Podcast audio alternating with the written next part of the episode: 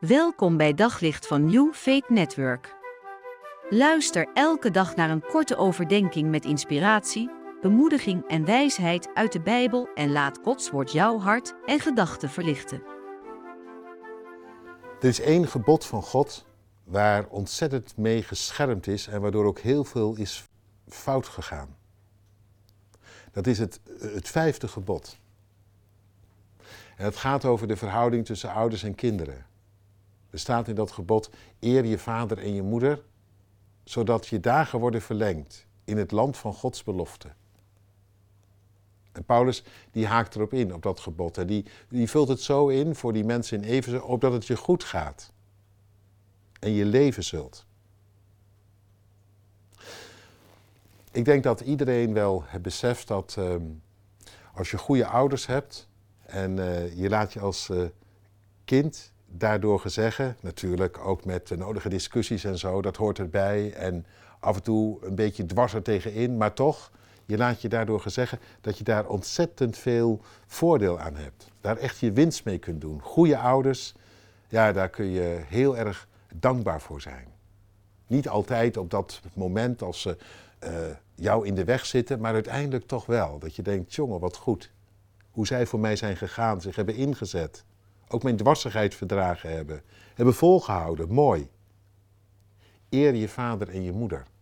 Er is reden voor om dat gebod ter harte te nemen. Maar wat is het vaak ook misbruikt?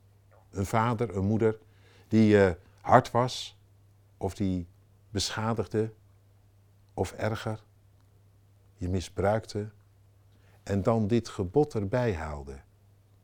Als het bijvoorbeeld uitkwam en dat jij als kind het dan gelijk moest vergeven. Of in ieder geval er niks over mocht zeggen.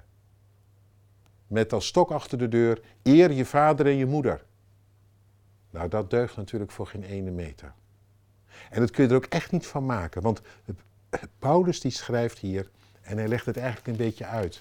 Wees aan je ouders gehoorzaam in de Heer. Dat is mooi. Voor zover het overeenkomt met dat wat God bedoelt. En als het daar niet op lijkt en daarmee vloekt, en als je ouders geen geborgenheid geven, of als ze je misbruiken, kapot maken, dan staat dat haaks op alles wat God bedoelt. En daarin hoef jij niet zomaar met ze mee te gaan. Integendeel, dan mag je letterlijk dwars gaan liggen. Als je eronder geleden hebt en als er dingen verkeerd zijn gegaan, mag je aan de bel uh, trekken. Daar kunnen ze, daar mogen ze niet ongestraft mee wegkomen, zo gezegd.